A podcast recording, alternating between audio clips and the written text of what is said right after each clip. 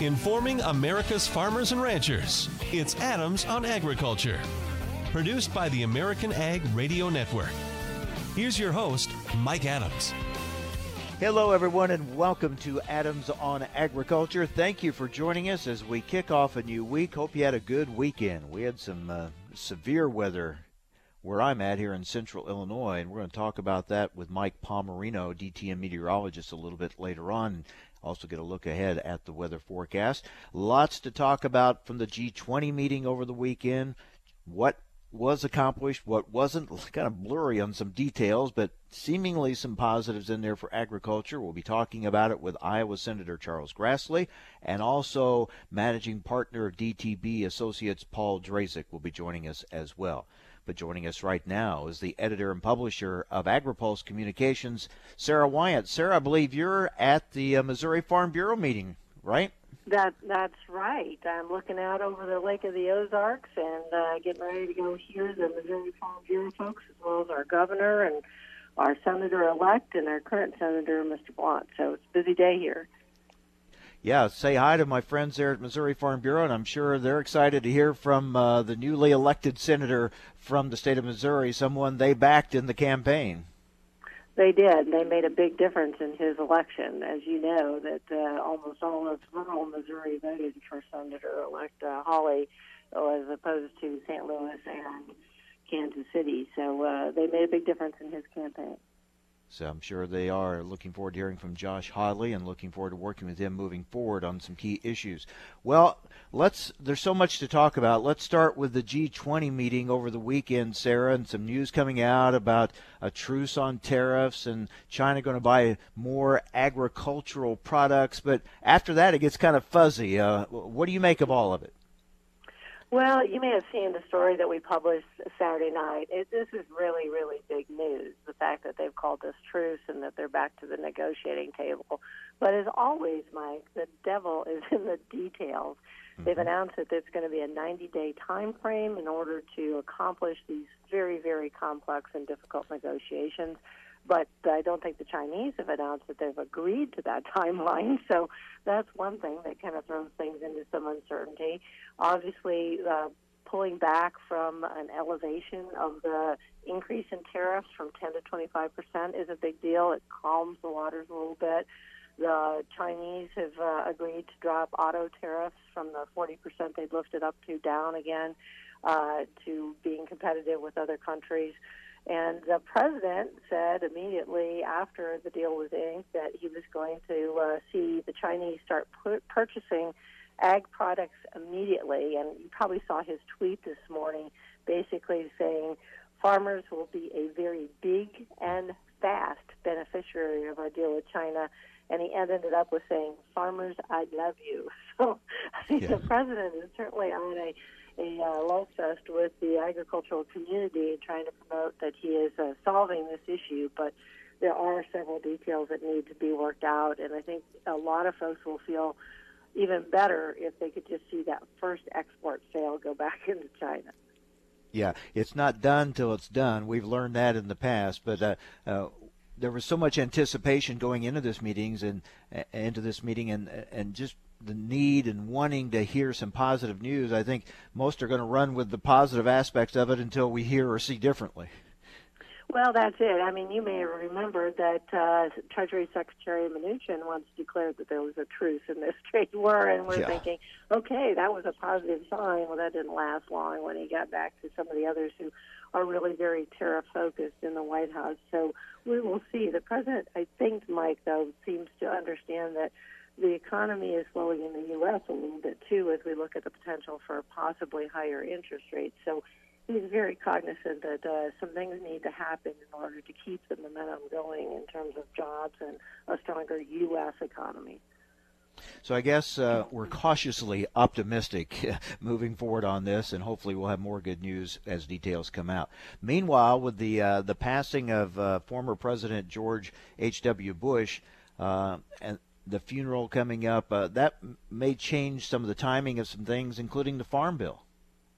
Well, I do think you're going to see a lot more details. We hope to have more by tonight, but certainly by Tuesday when there are press conferences scheduled, we're going to see a lot more details about what's in the Farm Bill. But you're absolutely right. The federal government will be shut down in, in honor of uh, Bush 41, uh, George Herbert Walker Bush, and so that will slow things up on not only the farm bill but also perhaps the spending bills that were supposed to expire by uh, the end of this week. There's a talk of a short-term extension again to give them another couple weeks to negotiate whether or not the president gets his border wall funding and what else is included in those remaining appropriations bills. So it does slow things down, but I think it also sets a tone in Washington of memories of a little bit more civil times and perhaps um, the the need to have better discussions that can perhaps uh, lift up the memory of, of this president who was such a great statesman and, and such a good communicator about uh, the need to put the country's needs first. We are seeing some criticism of aspects of the Farm Bill, and we don't even have the details yet. Much like we talked about with uh, the deal with China, uh, we need to see the details of just what is in the Farm Bill. What are you hearing? Well, there's going to be a lot of folks in the Freedom Caucus who really thought this was their chance to make sure that they had reformed the uh, Supplemental Nutrition and Assistance Program, or SNAP, formerly known as food stamps, and, and they're not going to see the progress that they wanted. So you'll see the departure of quite a few Republicans. Uh, we talked to some of the Kentucky uh, delegation on uh, over the weekend for Kentucky Farm Bureau, and, and they were suggesting it might only pass by two uh, extra votes, like maybe 220 might be the majority. But if if it's over 218, then then they're good, you know. so um, there's going to need to be a lot of Democrats that are going to, uh, especially in the House, vote for this if it's going to move and that will make uh, you know the leadership a little antsy on whether or not they have more Democrats voting for it than Republicans, and uh, Republicans still control the House. But it seems to me that uh, the opposition from the president hasn't been surfacing from Mr. Perdue yet. Um, so if they can get this thing out there and, and on the floor, that uh, they still have a good chance of getting it passed amazing after all the months of angst over the new NAFTA, USMCA as it's called now. It, of course, we have to have the votes yet, but it was signed in the last few days, and that's kind of lost in the news these days. Well, a little bit, except for the president's threat to me uh, to pull out of uh, the existing agreement and basically say, okay, you've got six months, Congress, to see if you can pass this. I, I think that that just adds to his leverage. But as you know, there are both Republicans and Democrats that don't like that current uh, negotiated agreement, they would like to see sweeteners made. Uh, how much can actually be done, given the fact that it was signed by the you know the um, previous president and uh, you know the president of the United States, who's saying this is the deal. So there's going to be a lot of, uh, I think, gnashing of uh, teeth and wringing of hands that go into whether or not there can be some additional uh, language put into that that will satisfy uh, certainly Speaker uh, soon to be expected to be Speaker Pelosi uh, right. is uh, not satisfied with it as it is. That's a battle that is looming ahead. All right, Sarah, thank you very much. Enjoy the Missouri Farm Bureau annual meeting. Good to talk with you.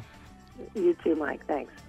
Sarah Wyant, editor and publisher of AgriPulse Communications. Up next, Iowa Senator Charles Grassley. Stay with us. You're listening to AOA Adams on Agriculture.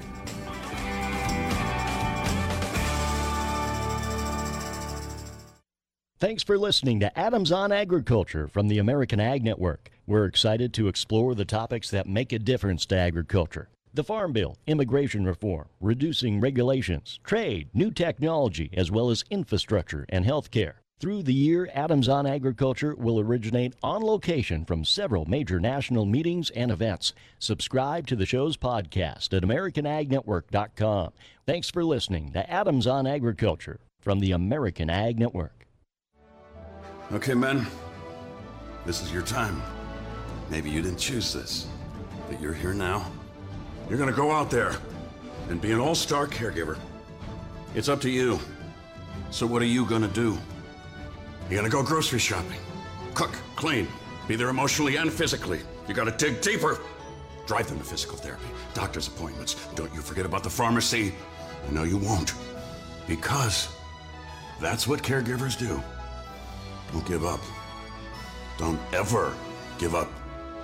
This is your time to show the world, your family, and yourself that you're tougher than tough. Now go out there and be the best caregiver this world has ever seen. Caregiving is tougher than tough. Find the care guides you need at aarp.org slash caregiving. A public service announcement brought to you by AARP and the Ad Council.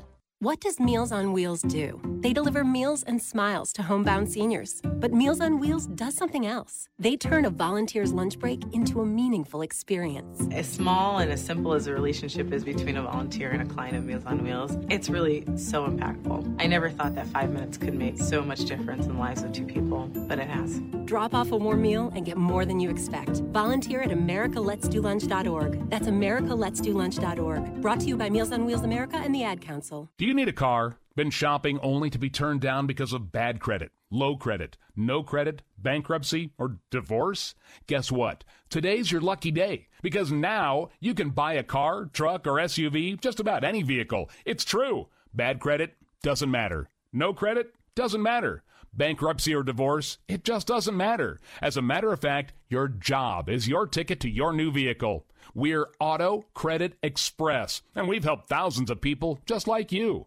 Antonio H. told us, great company, got me connected, and the day I went in, I drove off in the car I wanted. 100% worth your time. Need a car? Get started now and drive off as early as today. Just go to 11ignoremyscore.com right now. That's www.11ignoremyscore.com. Auto financing the easy way. 11ignoremyscore.com. Get started today. Auto financing the easy way.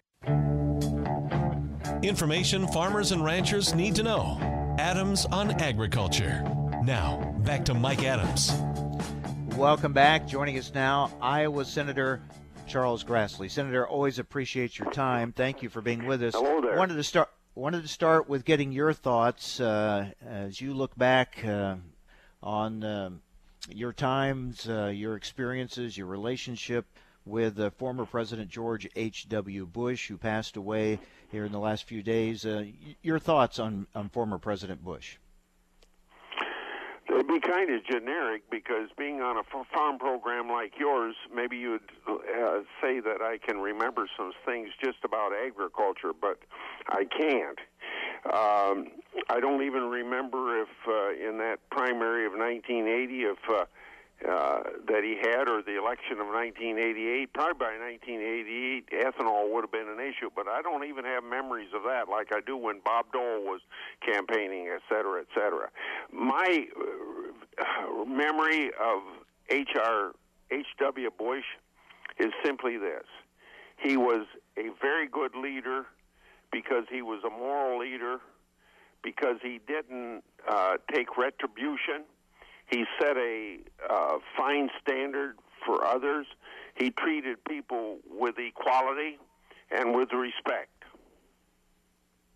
You know, I think maybe because even more so the times in which we're going through right now and all the divisions and the issues our country's facing, I think we look back on his presidency and his approach and uh, the way he dealt with people that you just described. We look back uh, longingly now and, and remembering probably have a better many people have a better thought about his uh, presidency now than they did maybe at the time. Oh, of course, and I think that's true of a lot of people who were president. I think it's particularly true of his predecessor Reagan. As time went on, uh, he wasn't so respected as president, but uh, after his presidency, he grew uh, in people's minds as a great, great leader, particularly uh, his 10 uh, year strategy to bring down the Soviet Union as one example, as a major threat to the United States. Uh, and it's true of uh, George W. Bush as well. And particularly, I think the issue of public service that he emphasized, besides being a successful businessman, particularly in the oil business. He went into public service and did so many different jobs and uh, and emphasized public service as a as a honorable end in itself and then having two sons uh, serve as public servants. One, the governor of of uh, Texas, and then later president. The other one, uh, eight years as governor of uh, Florida. And now a grandson, I think, is in a statewide elective office uh, in Texas. Uh, I think that it it brings home that uh, service is an honorable thing, but also for a successful business person like uh, George H. W. Bush, uh, he would have ended up being a a a person of more uh, economic means and greater wealth if he had stayed in the oil business. Uh, but uh, to a lot of people, uh, money is not the most important thing, and obviously, money wasn't the most important thing to him. We're talking with Iowa Senator Charles Grassley. Uh, what are your thoughts on, and we're still waiting for details, but what are your thoughts on the recently uh, completed G20 meeting? Initially, very positive, both from the standpoint for agriculture and our economy generally, from finally agreeing to the U.S. Mexico Canadian agreement, getting it signed, getting it nailed down. Uh, progress with China, uh, the threats of increased tariffs between China and the United States is delayed by 90 days, and I think will be delayed forever. Uh, if China in the next 90 days shows progress in negotiating with us, and particularly China is immediately going to start buying agricultural products, and I think that that'd be very significant for the Midwest because that's where most of the soybeans are grown in our country, uh, and and co- uh, and connected with an agreement with South Korea, uh, n- starting negotiations with uh, Japan and uh, also Europe. Uh, it's it it is beginning to look like a strategy that we thought 15 months ago that the president initiated wasn't a very wise strategy. But now you're finding out that maybe his long term goals, with some suffering of our economy in the meantime, uh, is, is going to pay off uh, for a better future. Now, maybe I shouldn't have said with the uh, with some downside to the economy is doing very well, but nobody can dispute the fact that it has hurt the price of soybeans. Yeah, so we wait for the details of uh, the deal with China and see what's there. Meanwhile, you mentioned the signing of uh, the U.S. Mexico Canada agreement. Still got to get passed, and that looks like it's going to be a challenge. And of course, the president threatening to pull out of, uh, of NAFTA if we don't get the new one done. Uh, looking ahead to that battle, how tough you think that's going to be in getting it signed? Well, let's just suppose that on the same day he submits it to Congress, which probably now will be January the 3rd at the earliest, if he submits it to Congress and that very same day says, in 60 days, I'm pulling out of uh, NAFTA, and you have no agreement that lowers tariffs and go back to what the law was prior to 1993, uh, it seems to me it's going to force Congress to act, even if you disagree with parts of it. Now, that's a hard nosed approach, but sometimes the president has to use that if he wants to get things accomplished. Talking with Iowa Senator Charles Grassley, looks like we're close to getting the farm bill. From what you've seen and heard of what's in there, do you like it? I like every part of it except for the fact that my uh, effort to put uh, uh, payment limits on what one farmer can get and make sure that farmer is actually engaged in farming rather than being a Wall Street banker. Uh, and, a, and in a sense, a non-farmer or an absentee landowner. Uh, they left that out, and I've been trying through three farm bills to get it through. I always get it through the uh, U.S. Senate.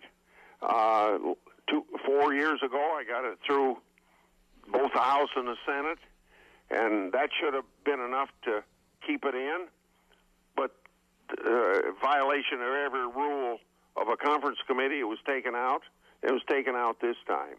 So I I've got to decide am I going to vote against this farm bill just because I didn't get what I wanted, as important as I think it is, as uh, well received it is by most American family farmers. Uh, I haven't made up my mind yet.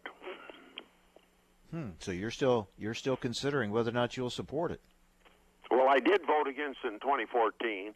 I've got to I got to think in ter- well first of all it's going to pass regardless of my vote but once in a while you cast a vote just out of outrage that you aren't treated fairly and all it's right, a victory and... for it's a victory for southern agriculture over midwestern agriculture it's a victory for uh, uh, corporate agriculture over family farming agriculture mm-hmm. all right. So, uh, one other note before we let you go. Um, EPA released its uh, numbers for the RFS for next year.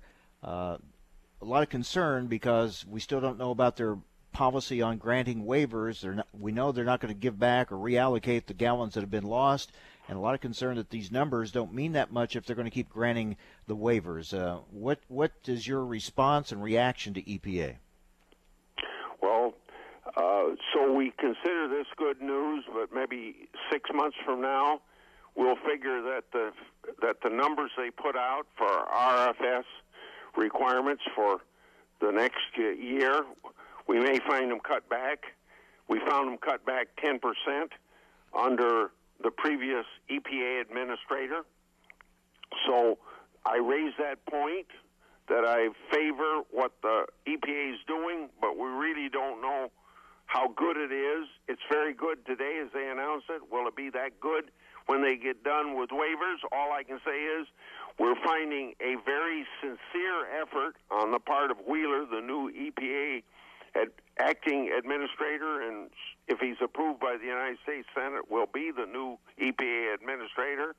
Uh, he's making a determined effort working with the Energy Department, and the Energy Department ha- has a role in this of whether or not the uh, the statistics for making a determination on waivers are accurate. And uh, I think they're going to find out that they aren't, and that uh, uh, uh the previous EPA administrator um, uh, was too liberal and too oriented towards the oil companies. That maybe we'll get a more honest uh, approach by Wheeler, and that more honest approach would be less waivers. Senator, thank you always for your time. We'll talk again soon. Okay, goodbye. Iowa Senator Charles Grassley joining us here on AOA. Stay with us. More to come on Adams on Agriculture.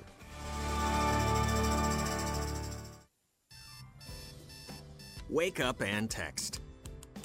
Text and eat. Mm-mm. Text and catch the bus. Text and miss your stop. Wait, wait, wait, wait, wait, wait. Text and be late to work. Sorry, I'm late. Text and work. Text and pretend to work. Text and act surprised when someone calls you out for not working. Who, me? Text and meet up with a friend you haven't seen in forever. Hi. Oh, hey. Text and complain that they're on their phone the whole time. Ugh. Text and listen to them complain that you're on your phone the whole time. Ugh. Text and whatever. But when you get behind the wheel, give your phone to a passenger. Put it in the glove box. Just don't text and drive. Visit stoptextsstopwrecks.org. A public service announcement brought to you by the National Highway Traffic Safety Administration and the Ad Council. Time now for a market check here on Adams on Agriculture. I'm Rusty Halverson from the American Ag Network. Positive tone to the grain and oil seed sector on this Monday session. President Trump, fresh off his meeting with China's president in Argentina, said on Monday that U.S. China relations have taken a big leap forward we are leaping some 14 to 16 cents higher in soybean prices, trending to the best level since August following news that the U.S. will postpone plans to increase tariffs on Chinese goods. The two countries will enter negotiations. China has been the largest consumer of U.S. soybeans, but since the trade tensions began earlier this year, China has turned to Brazil for the majority of its supplies. The market will eventually need to hear more details if higher prices are to be sustained, according to the Wire Talk. An hour into the trading day, January soybeans up 16 and a half at 9.11 and a quarter. In corn, March up four and a quarter at 382. The wheat's trending one to three and a half higher in Chicago, three to four and a half higher in Kansas City. Minneapolis spring wheat trending one to two and a fraction higher. For livestock at the American live cattle futures, we're trending 15 to 25 cents higher. December at 117.17, up 25 cents. Cash cattle sales marked at mostly 118 late on Friday, generally a dollar higher than the previous week. In feeder cattle, January 27 cents higher at 145.50.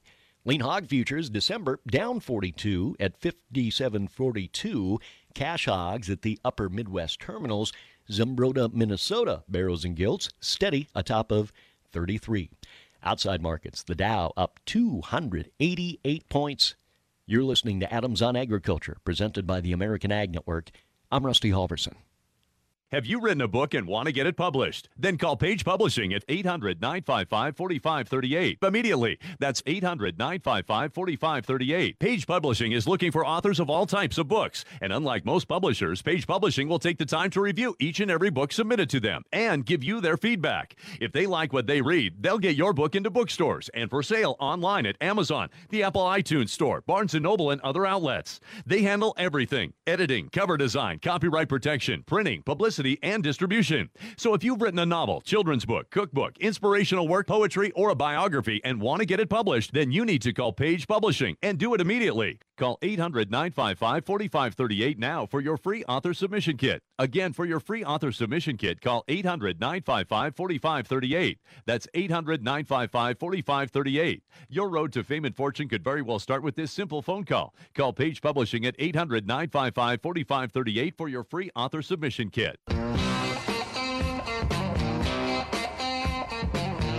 Information America's farmers and ranchers need to know. Adams on Agriculture.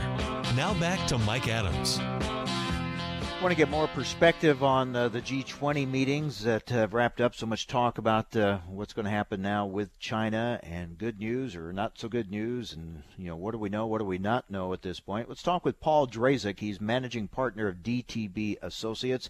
Paul, a longtime trade policy and marketing specialist, a former special assistant to the Secretary of Agriculture for International Affairs. Paul, thanks for joining us. Uh, we're waiting for details, but uh, at first blush, uh, what are your thoughts on what has come out of the G20 meetings, especially when it comes to the U.S. and China? Well, hi, Mike. Uh, yeah, um, I'm like everybody else, kind of waiting for details uh, about what what transpired there. It was uh, interesting, uh, a big discussion, uh, which uh, is being touted as a major breakthrough in a, a big agreement that took place over dinner for a couple of hours, and uh, until we see those details, I'm going to reserve judgment entirely because I've heard uh, previously people talk up uh, uh, how great a trade agreement or trade deal has been, and it turns out not to have been very much. So uh, it's sort of reminiscent of, uh, I think it was in July when uh, President Trump and the EU President Juncker came out and uh, announced a, a big breakthrough. And really nothing has happened since then, and negotiations between the two really haven't even started yet. This one is apparently 90 days uh, uh, truce uh, to allow negotiations to, to try to resolve some of the biggest problems between the U.S. and China. And in that time, uh, or in, uh, if, if in that time uh, no breakthrough is achieved, then presumably the administration will go forward with the remaining or the uh, additional uh, 15% additional tariff uh, on uh, the retaliation that we have in place, and perhaps even uh, uh, strike the remaining 260 billion dollars worth of products coming in from China. So, but we just have to wait and see. I think. Yeah, I tend to lean towards let's tap the brakes a little bit here. I'm glad it bad news didn't come out. I mean, they could have come out and said, "Well, we're going to just keep throwing tariffs back and forth at each other, and we're no closer." I mean, so it wasn't that bad, and, and I think we were so starved for good news. And I, I understand the market's reaction and all that, uh, but you know, even when I guess the the main thing was no new tariffs. But when when they're talking about okay, China's going to start buying our ag products, uh, you know, what does that mean? I, I didn't hear him say okay, China's going to be buying or has signed up to buy soybeans. You know, something specific like that. Yeah. Those are the kind of details we're waiting for, right? Yes, exactly. And the interesting thing is uh, the reports coming out of Beijing, uh, the Chinese take on this, they don't mention agriculture at all, and they don't mention purchases of any size or quantity or uh, product category or, or anything like that. So it's it's hard to know. I you know my big question is if we're retaining our tariffs, uh, we're just not going to increase them. Uh, how is China going to buy more product unless they remove tariffs, their retaliation tariffs on, on products like soybeans? And there's no word of that. And I, I don't see the Chinese government stepping in and deciding it's going to buy uh, a lot of product from the United States, uh, which frankly would be illegal in the WTO uh, for a number of reasons. But uh, not that too many people care about that anymore. But uh, it's really uh, unclear to me uh, if they're going to be buying a lot of agricultural products and it's going to be good for our farmers. Uh, is it going to be more than what we lost already? I, I, and I and I have my doubts. Yeah, I thought that was a key point as well, and I'm glad you brought that up because while it was good news that there's no new tariffs being put on, there was no mention of taking off the tariffs that are already on. That's correct, and in either direction. Yeah, and it seems like that kind of got lost in all the reporting and all the euphoria that, that has come out of this. We're talking with Paul Drazek, uh, marketing specialist, managing partner with DTB uh, Associates, uh, longtime uh, trade uh, consultant, and I want to get perspective on where we're at with the situation with China. So, um, so they basically agreed to keep talking, right? And uh, do we have any time schedule other than those the time limits? I mean, did we hear anything? I didn't see anything about okay, next meeting's going to be on this date in this place. Uh, has anything that specific been announced? No, nothing in in that regard. Uh, uh, in fact, uh, I it was unclear to me or initially whether when, when the 90 days would start. Uh, after which time the U.S. would decide whether enough progress has been made to to decide not to impose the additional tariffs. And so, has the clock already started ticking, or has you know is there a, a first meeting that will initiate the, the 90 days? And we don't know that. But no, there hasn't been any announcement at all of, of any of the details. We're going to be uh, checking with our sources uh, today and tomorrow in the administration and uh, hopefully we can get some more information, which I can pass along to you to report if you'd like. Yes, please do. Look, I appreciate you doing that and keep us up to date, and uh, we'll stay in touch with you. All right, so that clock is ticking. We also have a clock going to be ticking on the new NAFTA, USMCA. Uh, once the president submits that, it's been signed now, uh, submits that, and he's already talking about if Congress doesn't pass it, uh, talking about pulling out of NAFTA. What are your thoughts there? Well, I think that's extremely scary. You know, I can sort of understand the logic uh, of trying to put enormous pressure on the Congress uh, uh, to to pass uh, USMCA NAFTA 2.0 uh, by threatening to withdraw from the original NAFTA if they don't do it. But uh, uh, you know, the there's there's already opposition mounting to the new NAFTA on both sides of the aisle. Frankly, not just Democrats but Republicans too are raising questions about certain aspects of it. Um, you know, and, and it is an improvement over NAFTA. I, I wouldn't call it 2.0 though. I'd probably call it NAFTA 1.1 or something. It's it, it's an improvement, and it's it should be, uh, I think, uh, for agriculture's sake. Uh, there's some some benefits uh, it, it should be uh, approved. But um, you know, there there's some other questions. The the, the U.S. is still maintaining uh, steel tariffs uh, or tariffs on steel coming from uh, Canada and Mexico. And so, therefore, those two countries are maintaining their retaliation against uh, our products, and, and that's that to me makes this whole NAFTA issue, together with uh, steel, and aluminum uh, a net negative for American agriculture. But back to your original question, the uh, the problem with the threat of withdrawing from the original NAFTA is uh, what if now what if uh, USMCA isn't passed for whatever reason? Uh, the, the the president will have started a clock that he can't stop, from what I can tell. Uh, so that would be awful. I mean, when, before NAFTA, the original NAFTA, our agricultural exports to Mexico were close to nil and you know it's now Mexico is now our second or third largest uh, export market for agriculture. So it's it would be devastating if that happened. So. I realize it's this glass half empty, half full situation, and I, am trying not to look at it at half empty. Uh, but there's a lot of hope being talked about here, but not a lot of details to back that up yet, right? Right. Again, uh, with uh, there, there have been hearings and there have been uh, uh, people reviewing the details of USMCA, which were actually being negotiated even to the last minute before the uh, agreement was signed down in Buenos Aires.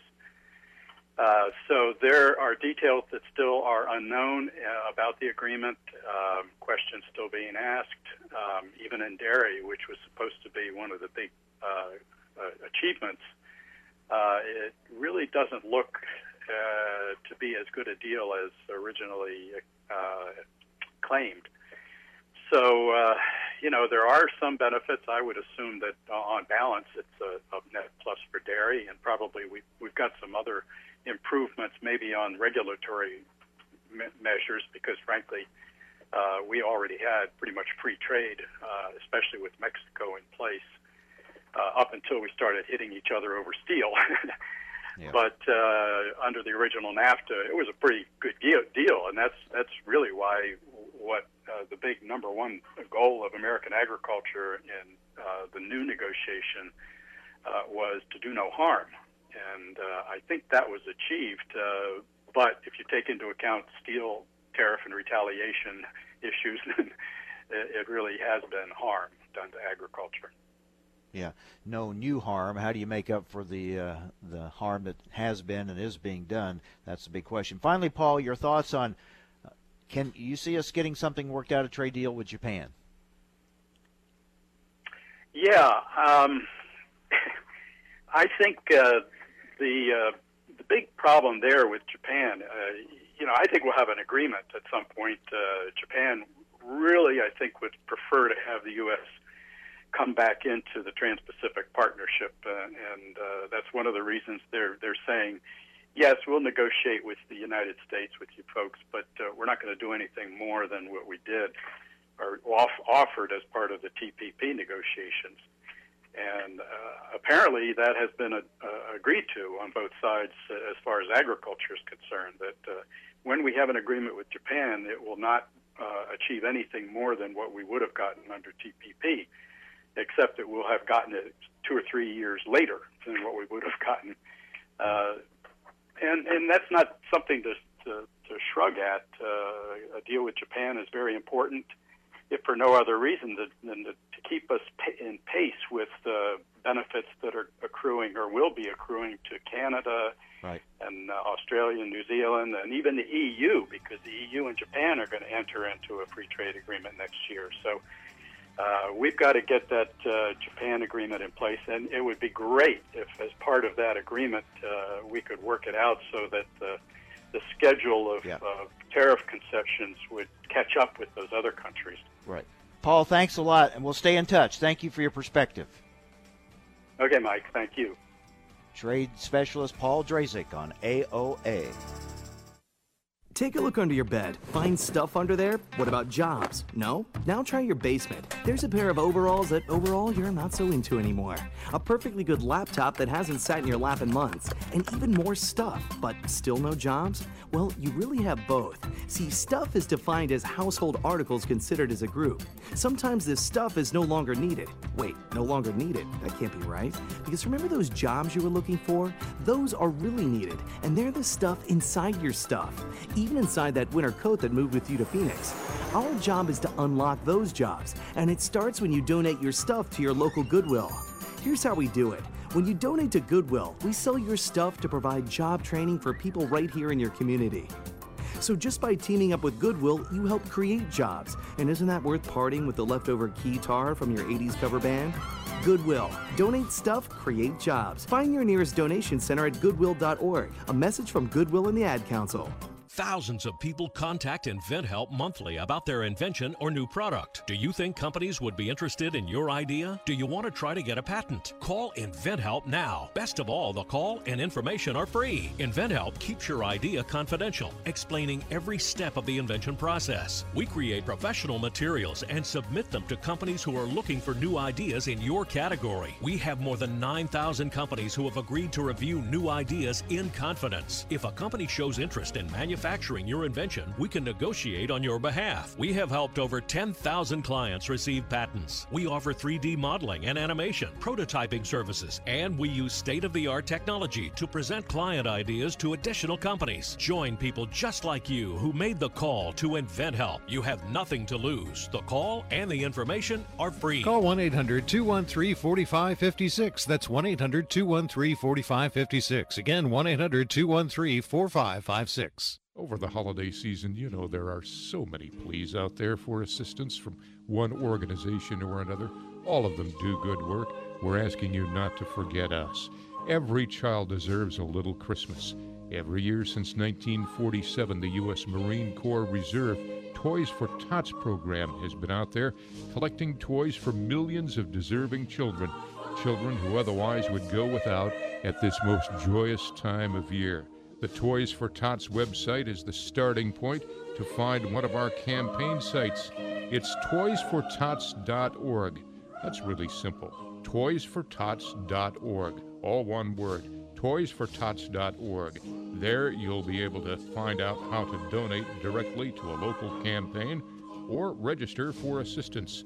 Toysfortots.org. All you need to remember toysfortots.org delivering hope since 1947.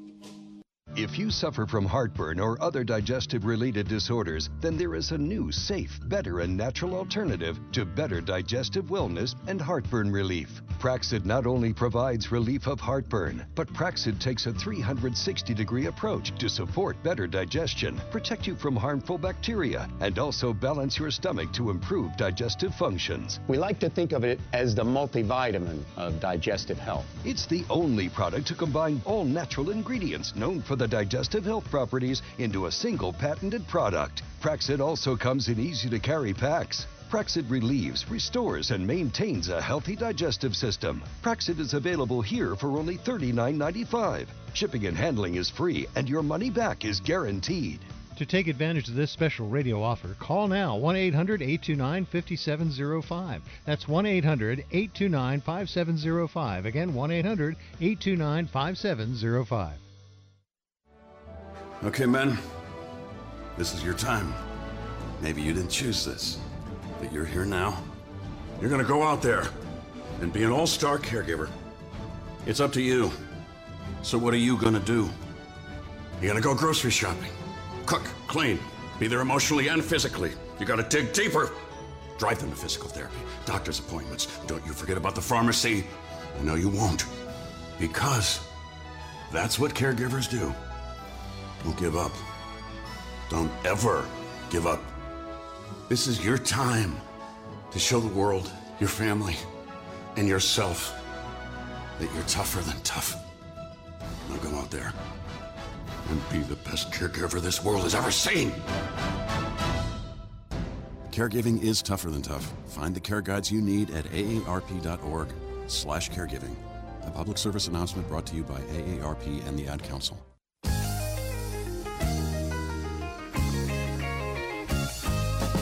Information America's farmers and ranchers need to know. Adams on Agriculture. Now back to Mike Adams. All right, time to take a look at the weather. Sitting in for Bryce Anderson this week is DTN meteorologist Mike Palmerino. Mike, thanks for joining us. I live in Central Illinois. We had severe weather, tornadoes over the uh, over the weekend, causing a, a lot of damage. I know this is not unprecedented, but it is unusual for December to be having tornadoes. It is, and uh, I think the reason for this, Mike, is that you know, clearly, in in my perspective, this weather pattern has shifted into an El Nino pattern, and we're bringing a lot of very vigorous uh, disturbances into California now, and those systems are just tracking across the uh, southern part of the country, and uh, yeah, it's it's going to be a what looks to be an unusually uh, active winter storm pattern for much of the uh, southern and eastern parts of the country. Hmm. All right, give us your forecast uh, for this week ahead. Well, the week ahead actually looks pretty good. You know, uh, producers, especially in the Ohio and Tennessee Valley, could really use a break as they've still got soybeans left in the fields down there, and the weather's just been terrible, and I'm sure that's hurting quality and maybe even some losses uh, to beans. It looks like a pretty open week. Uh, it, will be turning cooler again. It was pretty mild over the weekend. We will be looking at a seasonally cold week, nothing extreme. And uh, the good news is it should be rather dry. The uh, next threat of any uh, major storminess looks like it'll be mostly south of Interstate 70 uh, towards the end of the week. We're, we're going to be looking at some uh, potentially heavy rain in the Mississippi Delta and maybe a mixed bag of uh, some rain or snow up into the Ohio River. It looks like that comes in for uh, uh, the middle part of the weekend. So you're you're in the camp that we are seeing the effects now of El Nino. I mean, there's been a lot of speculation to what extent this El Nino, or if it is an El Nino, or if we have it, what what impact it's going to have. But you you, you say we're already starting to see the the effects of it now. I think absolutely we are. You know, I know that the government forecasters, you know, you have to have all the parameters coming into play here, and as of yet they're not. You know, we are seeing the warming in the Pacific, but we haven't seen the atmospheric indices that potentially could lead to sustaining this El Nino uh, coming into sync yet with the sea surface temperatures. But I look at a, I've been looking at it for years, a very narrow slot of the eastern Pacific uh, sea surface temperatures, which to me, I've been doing it now for like 35 years, and I find that it correlates very strongly to the weather patterns both in the U.S. and in South America. And right now, those sea surface temperatures are running uh, about 1.8 degrees Celsius above normal, and that's clearly in El Nino territory. And you know, the thing that convinces me is that we're seeing this pattern right now clearly week to week going more into what would be a classic El Nino, where it's very stormy across the southern and eastern U.S., and it, it's going to be turning rather uh, uh, mild and dry across the upper Midwest northern plains. Hmm. So, and what does that mean when we're in an El Nino? What does that mean, say, looking ahead to next spring? Well, it's probably, you know, it, clearly at this point, the greatest concern would be, and it seems the least likely situation at this point would be that we go from an El Nino this winter to some sort of a La Nina next summer. And as I said, there's no signs of that happening. That would be the most concerning for the Midwest. That would tend to lead more towards drought. Um, I think the, the most likely scenario at this point is that you probably maintain some semblance of an El Nino pattern through the spring. And what that means is that the moisture that'll be more south of Interstate 70 through the winter will start creeping northward. And uh, with soil moisture already basically adequate to surplus throughout the entire nation's midsection, you know, I guess the, the early thought right now would be some planting delays. But again, you know, with with planting being able to be done so quickly um, at this stage, uh, you know, I think that there, there clearly, as there always is, there will be a break during the spring, and producers will basically plant the state in a week. And you know, I think that's what we're looking at right now. Really, you know, incredible soil moisture going in the spring, some delays, but nothing that uh, they can't manage. Mm-hmm. Sounds uh, kind of like what we had this spring uh, in, in many places. Oh, real quick, uh, what's the situation in South America? Uh, the only concern right now is, you know, it's been wet early plantings of beans, uh, expectations for early harvest. The wetness has continued to a degree now where I think they're seeing some disease pressure on beans in central Brazil. And if it stays this wet, uh, which it could, uh, they may not get some of those early beans out of the fields as they were hoping for towards the end of this month. So they, it was good news for them with getting moisture, but now maybe it's too much good news. Absolutely. I think that's what we're we're dealing with right now. The good news is is that it is turning drier right now in southern Brazil and central Argentina, where it has been quite wet, and that's very welcome for them. But central Brazil is where it's at right now. Those are the big bean producing areas, and those are the areas where there's expectations that they will be getting some early harvest out of there, and I think that could be uh, a bit of a problem based on this wet weather. All right. So again, Mike, uh, for the Midwest here in the U.S. this week, a little calmer week. Absolutely. It looks like a uh, coolish but uh, mostly dry week. I think it'll be a very welcome week, and hopefully producers will be able to get a little bit of work done. But it's tough to dry out this time of the year with those very short days and low sun angle. You bet. All right, Mike, thanks a lot for filling in. We'll talk to you again next week. Okay, Mike. DTN meteorologist Mike Palmerino. We appreciate him sitting in this week for Bryce Anderson. So lots going on. Uh, we'll be talking tomorrow more about the G20 meeting. We'll be talking more about the RFS numbers. Uh, try to keep you updated on the Farm Bill. Now, a lot of the timing of things out in Washington uh, will probably be changed with the uh, the funeral for former President George H.W. Bush. Uh, so we'll be keeping an eye on on uh, the new time schedule for a lot of these votes and the action by Congress, things like that coming up. So lots to keep you up to date on, and we'll do our best right here at AOA Adams on Agriculture. Have a great day, everyone.